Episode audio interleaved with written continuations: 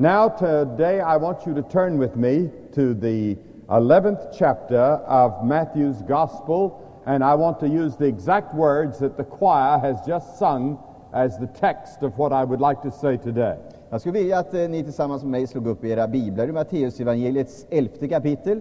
Och där vill jag använda precis samma ord och verser som kören just sjöng för oss. 11, 28, 29, and 30. I'll read in English. Mr. Spinell will read in Swedish. Ur det elfte kapitlet ska vi läsa verserna 28, 29 och 30 först på engelska och sedan på svenska. Come unto me, all ye that labor and are heavy laden, and I will give you rest. Take my yoke upon you, and learn of me, for I am meek and lowly in heart, and ye shall find rest unto your souls. For my yoke is easy, and my burden is light. Kommen till mig i alla som arbeten och är en betungade, så skall jag giva eder ro. Tagen på eder mitt ok och lären av mig, ty jag är saktmodig och ödmjuk i hjärtat, så skulle ni finna ro för edra själar. Ty mitt ok är milt och min börda är lätt. Jesus is going around the country teaching, Jesus går runt i landet och predikar. and he taught as one having authority. Och han eh, förkunnade sin lära med makt och myndighet. He also healed the sick, Han botade också de sjuka and he also fed the hungry. och han gav de hungriga mat att äta. The scripture says he went about doing good. Och Bibeln lär oss att han gick omkring och gjorde gott. But Jesus Christ did not come into the world just to do good things. Men Jesus kom inte i världen bara för att göra goda gärningar. He came for another greater and deeper purpose. Han hade en djupare mening och större avsikt med sitt kommande i världen. He was the only person that was born to die. Han var den enda människa som föddes för att dö. He said, To this end was I born. Han säger, därtill är jag född. And throughout Sweden, I noticed that the churches have crosses on them. Och jag har lagt märke till att också här i Sverige så har man på kyrkorna kors.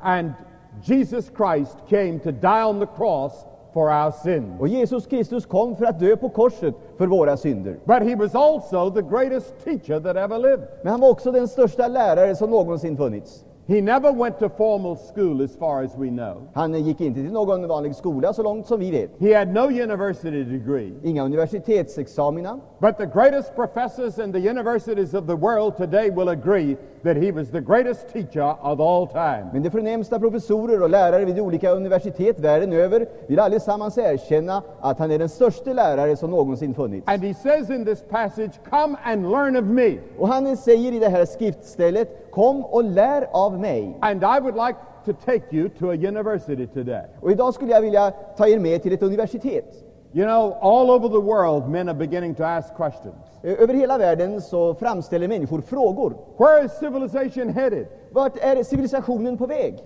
On one hand, our Western world has never known such material prosperity. Å ena sidan har västvärlden aldrig upplevt ett sådant välstånd som nu. On the other hand, we've never seen such a surge of personal problems. Å andra sidan har vi aldrig tidigare sett en sådan våg utav personliga problem. In America, we're waking up to the fact that we have almost insoluble social problems. I eh, eh, Amerika har vi kommit fram till att vi har i det närmaste olösliga sociala problem. Marriages are breaking up, Det är äktenskap som upplöses, racial tension, det är eh, rasmotsättningar, labor strife, det är konflikter inom arbetslivet, inflation, inflation, uh, boredom.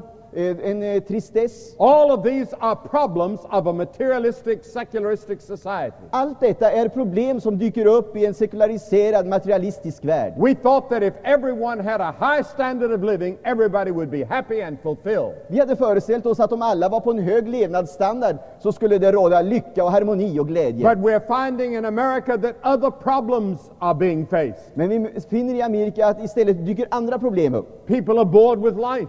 Människor är trötta på livet, uttråkade. Suicide is increasing. Och självmorden ökar i antal. People are saying, What is the use of living? Eh, Människor säger, vad är det för mening med livet? And for some strange reason, people are filled with fear Och av någon förunderlig anledning är människor fyllda av fruktan and tension and nervousness and restlessness. och spänningar och nervositet och oro. Every single day in the United States, a thousand people are admitted to mental hospitals. Varje dag så tas 1000 människor i Amerika in på mentalsjukhus. Over half of all the hospital beds in the United States today are occupied by mental patients. Över hälften av antalet sjukhusplatser i USA är upptagna av människor med mentala störningar. One of my son in laws is a psychologist. En av mina eh, eh, eh, mågar är eh, psykolog.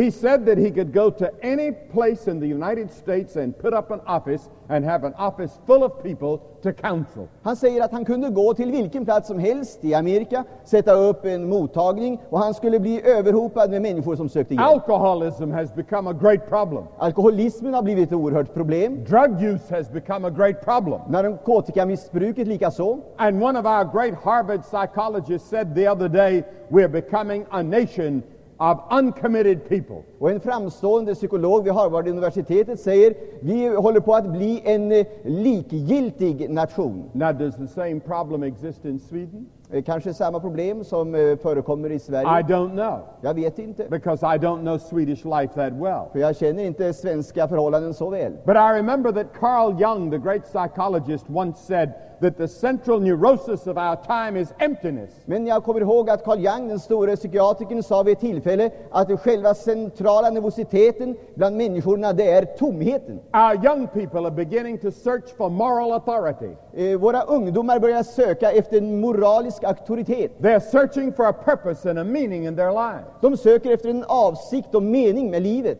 What is the meaning of life? Vad är meningen med livet? Where did I come from? Varifrån kommer jag? Why am I here? Varför är jag här? Where am I going? Vart är jag på väg? Is life just meaningless?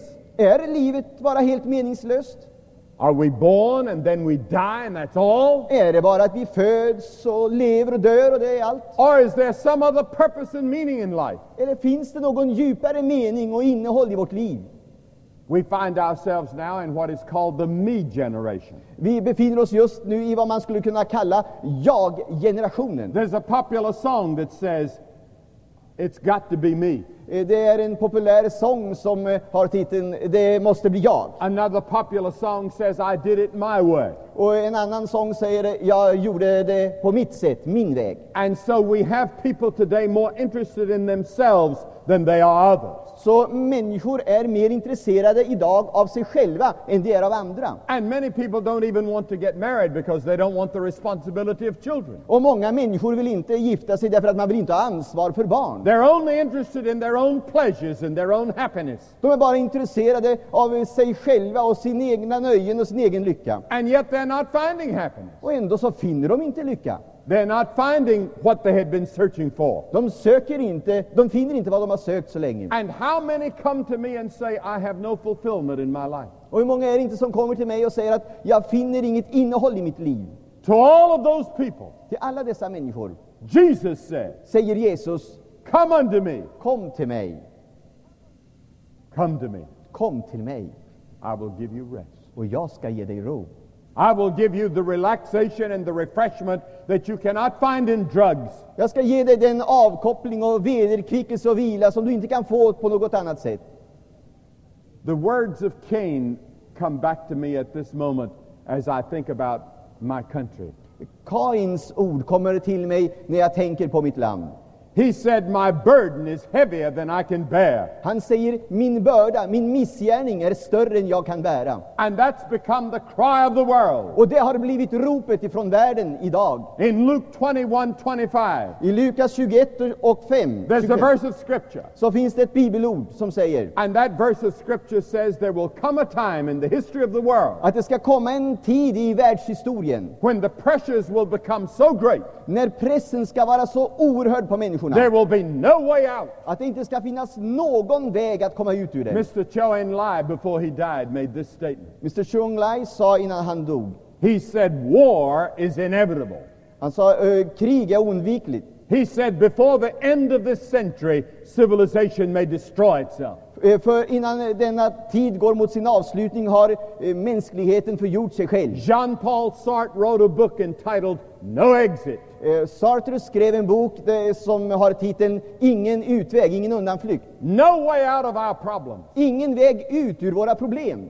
And our problems are mounting by the hour. Och eh, problemen de ökar allt mer tiden går. Oh, you say history repeats itself. We'll get through somehow. Ja, säger du, historien upprepar sig själv. Det kommer ordna sig på ett eller annat sätt. But history cannot repeat itself. Do you know why? Men historien kan inte upprepa sig själv. Vet du varför? Because there's one element in history today that we never had before För det finns en sak, ett element i historien som vi aldrig haft tidigare. Technology. Och det är teknologin. Did you know up until uh, 1835, Eh, Vet du att eh, fram till år 1835 man could only go as fast as a horse could go? så kunde människan inte färdas fortare än en häst kunde gå. Now a man can go through space at thousands of miles an hour. Och nu kan människan färdas i raketer tusentals mil i timmen. Is there a way out? Finns det någon väg att komma undan? Jesus said yes.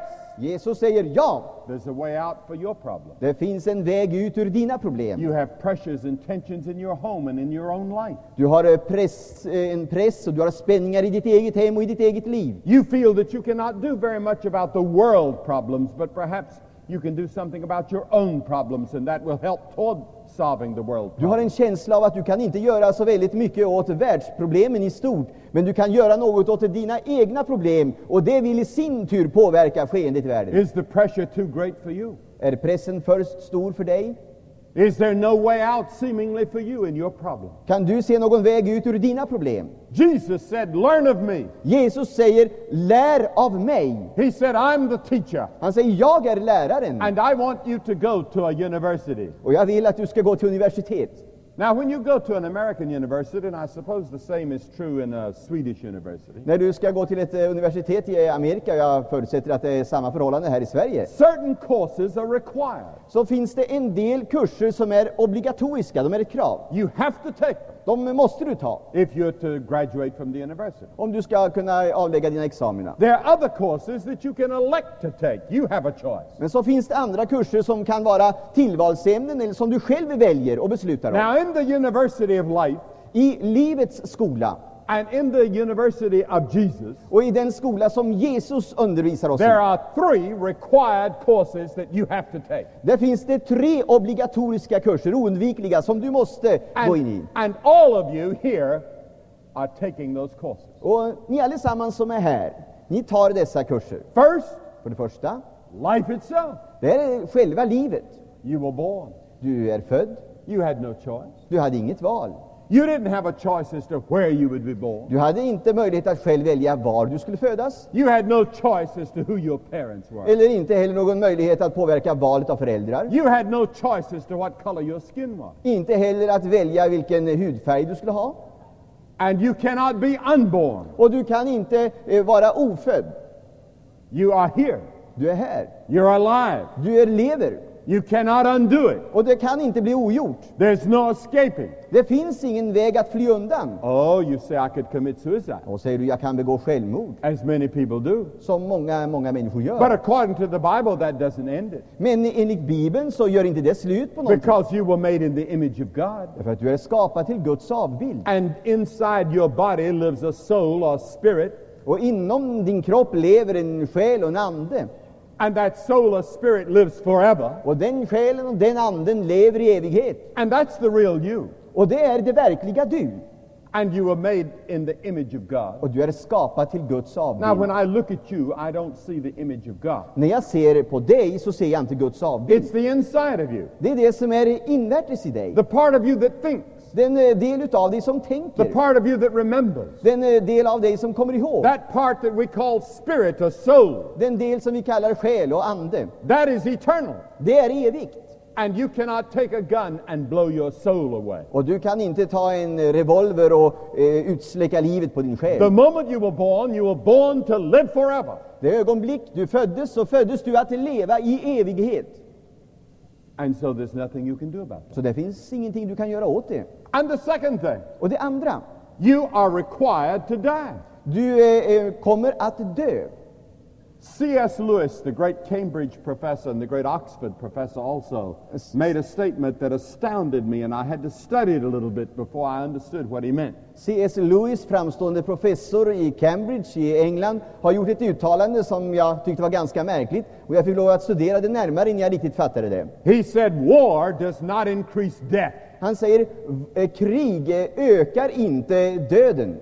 And I looked at that and I thought, well, he's wrong. Och jag eh, såg på det där uttalandet och tänkte eh, han måste vara, ha fel. But then I thought about it. Men så tänkte jag på det. Every generation dies. Varje generation dör ut. A war comes and it's terrible and people die earlier. Och det kommer krig och det är fruktansvärt och många människor dör, men de dör tidigare. But death is total in every generation. Men döden är total i varje generation. Now, a very interesting thing happened in the United States. Det är mycket intressanta saker som händer i USA. And I think it's beginning to happen here. Och jag tror det håller på att hända också här. For a long time, we did not discuss death. För under en lång, lång tid så talade vi aldrig om döden. About 40 or 50 years ago, we didn't discuss sex. Eh, För 40-50 år sedan så diskuterade vi aldrig sex. And then we began to discuss sex openly. Men sen började vi tala öppet om sex. But we didn't discuss death. Men vi diskuterade aldrig döden. I have a friend here in Sweden. Jag har en vän här i Sverige. He said he was on a train Han berättade att han satt på tåg and uh, he happened to mention death. Och han eh, kom att nämna döden. And a woman sitting in the compartment, Och en eh, kvinna som satt mitt emot honom, very well dressed, hon var mycket välklädd said, Oh, don't mention that word. och hon eh, blev förskräckt och sa nej, inte det ordet. It's not allowed to be mentioned in our home. Det är inte tillåtet att bli nämnt i vårt hem. We don't talk about death. We don't think about death. Vi talar inte om döden, vi vågar inte tänka på det. But a strange thing is happening in America. Men något mycket märkligt händer i Amerika. Many universities are beginning to teach courses on death. Många universitet anordnar kurser om döden. How to die, Hur man ska dö, how to face death, hur man ska möta den. because death is a part of life. Därför att döden är egentligen en del utav livet. We cannot escape it. Vi kan inte fly undan. God said to Hezekiah, Thou shalt die and not live. Eh, Herren säger till Hiskia, du ska dö och inte tillfriskna. The Bible says it is appointed unto man once to die. Bibeln säger att det är människan förelagt att en gång dö. The Bible says there's a time to be born and a time to die. Bibeln säger födas har sin tid och dö har sin tid. Now, Adam lived 930 years according to the Bible, Adam eh, levde 930 år enligt Bibeln. but he died. Han dog.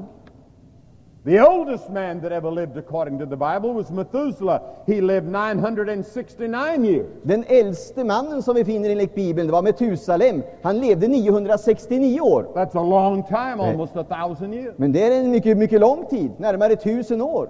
But he died. Men han dog. And the Bible teaches that there's a day, Men Bibeln talar om för oss att det finns en dag, an hour, en timme, a minute, en minut, already appointed redan bestämd for your death. för din död. And you should face it realistically. Och du måste se detta i, verkligen som det är. In Job, the scripture says, Eh, hos Jobb läser vi, seeing his days are determined, är nu människans dag oryggligt bestämda, the number of his months are with thee. hennes månaders antals fastställt Thou av dig. hast appointed his bounds that he cannot pass. Har du utstakat en gräns som hon ej kan överskrida? Are you ready to meet death? Är du beredd att möta döden? Because at death you must meet God. För vid döden måste du möta Gud. Are you prepared to meet God? Är du beredd att möta Gud? Amos the prophet said, Prepare to meet thy God. Profeten Amos säger, bered dig att möta din Gud. Caesar Borgia, in Eh, the last moments of his life, Eh, Cesar Borgia, han sa vid slutet av sin levnad, said this så här sa han, I have provided in the course of my life for everything except death. Jag har under mitt liv förberett mig och, och tänkt på allting utom döden. But now Men nu I die totally unprepared. så dör jag fullständigt oförberedd. There's only one man in history Det är bara en människa i historien who did not have to die som inte behövde dö, Jesus Christ. Jesus Kristus. But he did die. Men han gjorde det. He died voluntarily. Han dog frivilligt. He died for you. Han dog för din skull. Because you see, death was caused by sin. God never meant that man should die. Du förstår, syn, döden förorsakades av synden. Det var aldrig Guds plan att människan skulle dö. God meant that man would live forever. Gud hade planerat att människan skulle leva i evighet. God did not plan for war Gud planerade inte heller krig and hate och hat and greed och girighet and lust och lustar and jealousy och avundsjuka and fighting och stridigheter and war. och krig. God meant that man was to live in peace on this planet. Gud hade planerat att människorna skulle leva i frid och harmoni på denna planet. But man rebelled against God. Men människan gjorde uppror mot Gud. Man said, I can live without God. I don't need God to help me. Människan sa, jag kan leva utan Gud, jag behöver inte hans hjälp. And God had said, If you rebel against me and do not obey my moral laws, you will die. Och Gud hade sagt, men om du gör uppror mot mig och inte följer mina lagar, så kommer du att dö. So the whole human race came under the penalty of death. Så hela mänskligheten kom under dödens straff, döden. And every generation dies. Och varje generation dör. You not only uh, die physically, Du dör inte bara fysiskt, but you're spiritually dead. men du är andligen död. Right now, you could have life with God, Precis nu så kan du få liv i gemenskap med Gud. but your soul or your spirit is dead right now, Men din själ och din ande är död just nu. separated from God by sin. Skild från Gud på grund av din synd. We are sinners by inheritance, Vi är syndare genom arv. We are sinners by choice, Vi är syndare av eget val. we are sinners by practice, Vi är syndare genom praktik. we're under the sentence of death. Vi är under dödsdom. But suppose someone would come and take my place Men eh, förutsätt att någon kommer och tar min plats and take my death for me. och tar döden i mitt ställe. That is what Jesus Christ did. Det är precis vad Jesus Kristus gjorde. Next week, we're going to visit Auschwitz, Nästa vecka ska vi besöka Auschwitz, where the Nazis uh, killed so many Jewish people där så många judar blev dödade under nazisttiden. and so many Polish people. Och så många polacker också blev dödade. And uh, if someone would escape om någon skulle komma undan during the war, under kriget uh, then 10 prisoners had to die immediately. så fick eh, eh, tio fångar dö istället för den som hade flytt. And so one man escaped. Så det var en man som flydde And there was a priest och det var en präst of the Catholic Church. i den katolska kyrkan. And he was standing there. Och han stod där. His name had not been called. Hans eh, namn hade inte blivit uppräknat. But a man's name was called to die. Men en annan mans namn ropades upp för att han skulle dö. He began to cry. He said, I have a wife and five children. Please spare me. Han började gråta och sa, jag har hustru och fem barn, rädda mitt liv. The priest stepped out Prästen gick fram and said to the officer in charge, och sa till den som eh, hade befälet, Would you let me take his place? skulle du vilja låta mig ta den här mannens plats? And the officer agreed. Och officeren gick med. The priest died. Prästen dog. The man lived. Mannen fick leva.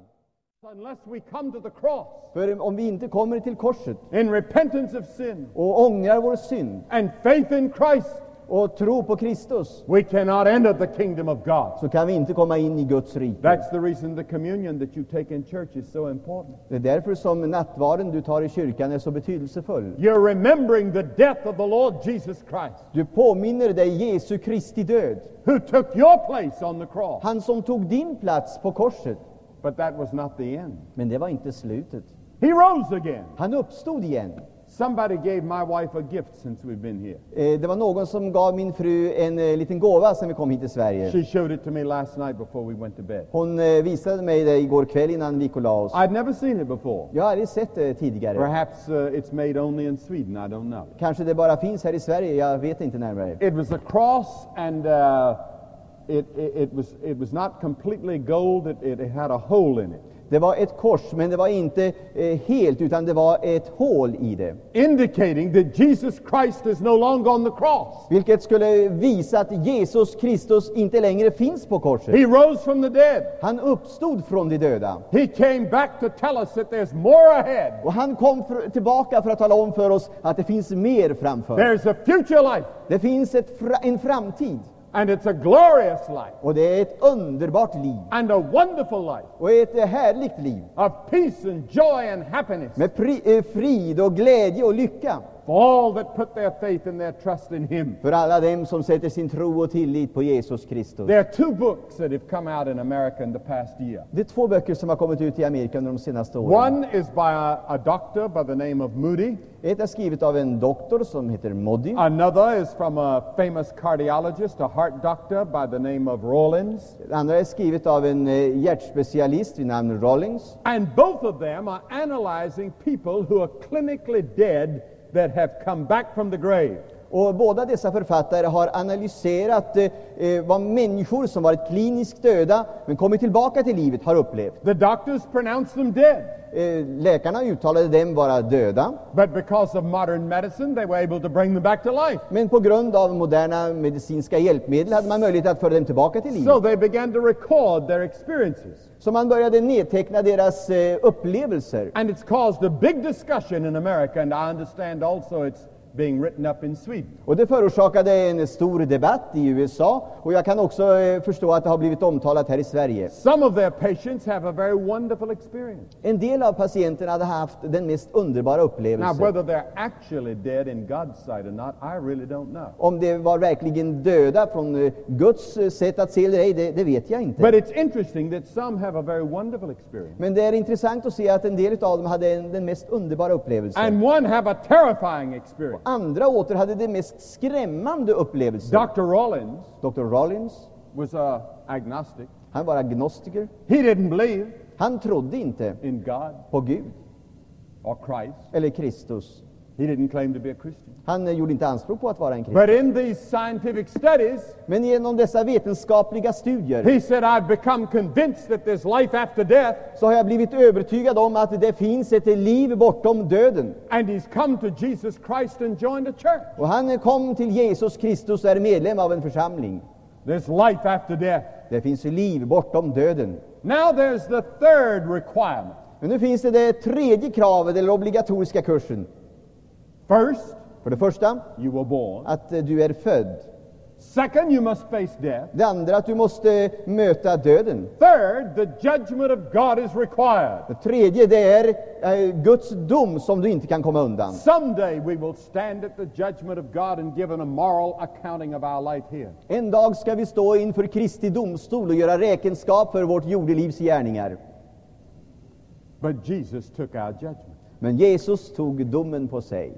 And the Bible says there's therefore now no judgment to them that are in Christ Jesus. Och därför säger Bibeln, så finnes nu ingen fördömelse för dem som är i Kristus Jesus. If you know Christ Om du känner Kristus and He lives in your heart, och han lever i ditt hjärta and you have been born again of the Spirit of God, och du har blivit född på nytt genom den helige Ande, you'll never be at that judgment så kommer du aldrig att eh, stå inför denna Guds domstol. because the cross itself was a judgment. Därför att korset själv var en dom över ditt liv. The cross became your judgment. Korset blev din dom. That's how much God loves us. Det visar hur mycket Gud älskar oss. God so loved the world that he gave his only begotten Son, that whosoever believeth on him should not perish. Ty så älskade Gud världen att han utgav sin enfödde son på det att var och en som tror på honom skall icke förgås utan ha- hava evigt but liv. have everlasting life. Ett evigt liv. But you must do something. Men du måste göra någonting. In Acts 17, Vi läser i Apostlagärningarna 17. the Apostle Paul is in Athens. Det är när Paulus är i Aten. He's on Mars Hill. Han är där uppe på eh, eh, höjden He's speaking to all the philosophers and the Epicureans and all the leaders of Athens. och han talar till eh, filosoferna, epikureerna och alla de ledande och framstående personligheterna i Aten. The Stoics are there, the thinkers are there, the intellectuals are there. Stoikerna är där, tänkarna är där och alla intellektuella. And here's what Paul said. Och det här är vad Paulus säger. He said, God commandeth all men everywhere to repent. Att Gud kallar alla människor överallt att göra bättring. God commands it. Gud befaller det. Well, what does repentance mean? Vad menas då detta att ångra sin synd? It comes from a Greek word. Det kommer från ett grekiskt It ord. means to change your mind, Det betyder att du ändrar din sinne, ditt uppfattning, din inställning. to change your way of living, Att du eh, förändrar din to livsstil. put God first in your life instead of yourself. Att du placerar dig själv först i ditt liv. Att du placerar Gud först i ditt liv istället för dig själv. God now commands all men everywhere to repent. Gud kallar alla människor överallt att göra bättring. Why? Varför?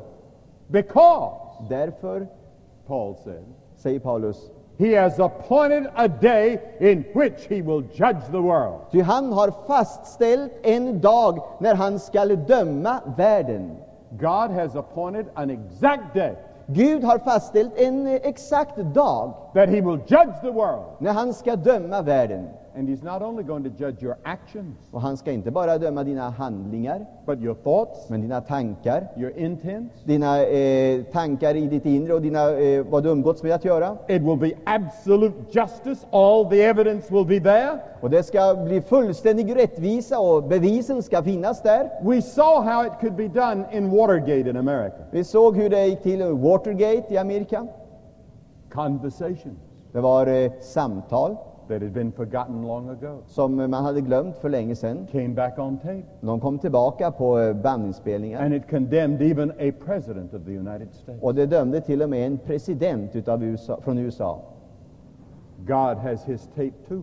Gud har eh, sina bandinspelningar också. Taping your thoughts, Han har eh, bandat dina tankar, your intents. dina eh, intentioner. And we see on television they can record every move you make. Och vi ser att på television så kan man eh, återge varje rörelse du företar dig. What do you think God has? Vad tror du Gud har? And it'll be perfect justice. Det ska bli fullkomlig rättvisa. You say, Oh Lord, I didn't do that. Men du säger, Herre, jag har inte gjort det. But the evidence will be there. Men eh, bevisen finns där. Are you ready for the judgment? Är du beredd för domen? But if you're in Christ, Men du, om du är i Kristus, if you've repented om du har eh, ångrat din synd and received Him by faith, och tagit emot Jesus i tro, you won't have to face the judgment. så kommer du inte att stå inför den domen. Your judgment took place at the cross. Din dom, den skedde där borta vid korset. But remember, the apostle said, God commands you to repent. Men kom ihåg att vad aposteln Paulus säger att Gud uppmanar dig, befaller dig att göra bättring. And repentance means that you admit to God that you have sinned. Och att ångra sig, det innebär att du, du medger inför Gud att du har syndat. You're sorry for your sin. Du är bedrövad över din synd And you're willing to change your way of life. och du är beredd att förvandla din livsstil. Now we come to the electives at the university. Nu kommer vi till det som vi kan välja i livets skola. And I just mentioned them. Och jag ska bara nämna det. First, För det första, you can choose your way of life. du kan välja det liv du vill leva, den, på det sätt du vill leva. Joshua said, Choose you this day whom you will serve. Josua sa, utvälj åt eder idag vem i viljen tjäna. And then he said, As for me and my house, we're going to serve the Lord. Och så fortsätter han och säger, men jag och mitt hus, vi vill jag tjäna Herren. Who are you going to serve? Vem eh, tänker du tjäna? What kind of life are you going to live? Vad är det för liv som du tänker leva? Have you chosen to live for yourself Har du valt att leva ett liv för dig själv? Or chosen to put God first in your life? Eller har du valt att placera Gud främst i ditt liv? The Bible says there's a way that seemeth right unto man, but the end thereof are the ways of death. Bibeln säger att det finns en väg som människan menar vara den rätta, men mot slutet leder den ändock till fördärv. The Bible talks about three problems that we face Bibeln talar om tre pro- problem som vi möter. the lust of the eyes, Det är ögonens begärelse, materialism, materialismen, possessions detta att ha ägodelar. become supreme in our life. Det är det som blir det förnämsta i hela vårt liv. They take the place of God. Det tar Guds plats i vårt liv. And the acquisition of possessions becomes the most important thing in our lives. Och detta att skaffa mer ägodelar, det blir det som eh, präglar hela vårt liv. And then there's the lust of the flesh. Och så finns det köttets begärelse. That's the physical things that we can enjoy. Det är den där fysiska tingen som vi kan eh, eh, njuta av. Entertainment, Eh, nöjen pleasure, eh, och olika slags nöjen och underhållning. overeating, Att eh, äta för mycket frossa, the wrong use of sex, att leva ut sexuellt på ett fel sätt. That becomes more important than God, Och det har blivit mer betydelsefullt än Gud, more important than Christ. mer betydelsefullt än Kristus. And then the Bible says Och Bibeln säger, there's the pride of life. Det är stoltheten i livet. That's our ego, Det är vårt ego, our pride. vår stolthet. We want to be recognized. Vi blir, vill bli erkända. We want position. Vi önskar en ställning, en position. So those three things. Och de här tre sakerna, And the scripture says all of them are going to pass away. Så talar Bibeln om att det kommer allt sammans att försvinna. The world passeth away and the lust thereof, but he that doeth the will of God shall abide forever. Och världen förgår och dess begärelse, men den som gör Guds vilja, han förbliver evinnerligen. Not only are those things wrong in the sight of God, Det är inte fel allt detta från Guds synpunkt. but they don't give you any personal satisfaction here, permanent satisfaction. Men det ger dig ingen varaktig tillfredsställelse här. The Bible says there's pleasure in sin for a short time. Bibeln talar om att den syndiga njutningen varar en kort tid. But then it leaves a bitterness in your mouth and in your heart and in your mind. Men så lämnar den en bitterhet i din mun och i ditt hjärta och i ditt sinne. And the older you get, the more bitterness there is. Och ju äldre du blir, desto mer bitterhet upplever du. Paul said, Paulus sa, Turn from these things. Vänd om från dessa saker. God commands it. Gud befaller dig Give your life to Christ. och ge ditt liv åt Kristus. Let Him be dominant in your life. Låt honom få dominera ditt liv. That gives you a purpose for life. Det ger dig ett innehåll i ditt liv. That gives you a cause for living. Det ger dig en orsak att leva, någonting att satsa på. That gives you a promise of eternal life. Och det ger dig löfte om evigt liv. And then the second elective. Och sen det andra som du kan välja. You can choose who will be the master of your life. Du kan välja vem som ska vara herre i ditt liv. When Jesus stood before Pilate, När Jesus stod inför Pilatus, Pilate said så säger Pilatus to the crowd, till människomassan, What shall I do with Jesus? vad ska jag göra med Jesus? What are you going to do with him? Vad ska jag göra med honom? Vad ska du göra med honom? You cannot escape Jesus. Du kan inte komma undan honom. You know, that was the intellectual problem that I faced when I came to Christ. Du förstår, det här det var det intellektuella problemet jag ställdes inför när jag skulle komma till Who Kristus. really was Jesus? Vem var Jesus i själva verket? Was he a maniac Var han en eh, överperson? that deserved to be in a mental institution or under the care of a psychiatrist? En människa som var i behov av, psyko, eh, av psykiatrisk vård, en som var mentalt rubbad, sinnesrubbad? Or was he a liar Eller var han en lögnare going around telling lies? som gick omkring och ljög för människorna? Or was he who he claimed to be?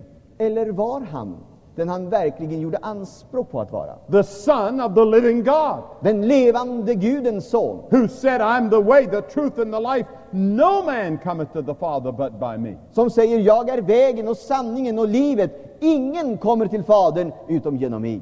I had to make a decision, Jag fick lov att fatta ett beslut. an intellectual decision, Ett eh, intellektuellt beslut med mitt förstånd. as well as a heart decision. Precis som det var ett hjärtats beslut. And so by faith, Och så i tro I said, Lord Jesus, så sa jag, Herre Jesus, I believe you are who you claim to be. jag tror att du är den som du utger dig att vara. The Son of the living God. Den levande Gudens son. And I'm going to put my life in your hands Och jag ska överlämna mitt liv i dina händer. and my eternal destiny in your hands. Och min eviga tillvaro i din hand. I'm putting everything I have, I ever hope to be, in your hands. Jag lägger allt som jag hoppas att bli och har tänkt på i dina händer. And he's kept every promise he ever made. Och han har hållit varje löfte som han har givit. The joy, Han har gett mig glädje, the peace friden, that he's brought to me den som han gav till mig and to my wonderful family. och till min familj. The joy and the love between my wife and me Den glädje och kärleken som finns mellan min hustru och mig after 35 years of married life. efter ett 35-årigt äktenskap. five children and 14 grandchildren. fem barn och 14 barnbarn. He kept every promise. Han har hållit varje löfte. All their problems. Och visst är det problem. There'll always be problems and difficulties. He doesn't promise to remove you from them, Och det kommer alltid att bli problem och svårigheter. Han har inte lovat att du ska undkomma dem. but He gives you grace and joy and peace and love in the midst of it. Men han ger dig nåd och frid och glädje mitt under dina prövningar och svårigheter. Will you make Him your master? Vill du låta honom bli herre i ditt liv? Let Him rule your life Vill du låta honom regera över ditt liv by faith? i tro? You could make that decision right where you are now. Du kan fatta det beslutet just där du är nu. And then the third elective Och that you sen, have. och sen det tredje valet du ställs inför. You can choose your own destination. Du kan bestämma din egen destination. Jesus said, Wide is the gate and broad is the way that leadeth to destruction, Jesus säger bred är den väg som leder mot fördärvet. and narrow is the gate and narrow is the way that leadeth to eternal life. Trång är den port och smal är den väg som leder till livet. In other words, Jesus indicated that when we die, Med andra ord så säger Jesus att när vi dör we go into eternity, så går vi in i evigheten. And there are two destinations. Och det finns två destinationsorter. One he called destruction, En kallar han fördärvet. the other he called eternal life. Det andra kallar han det eviga livet.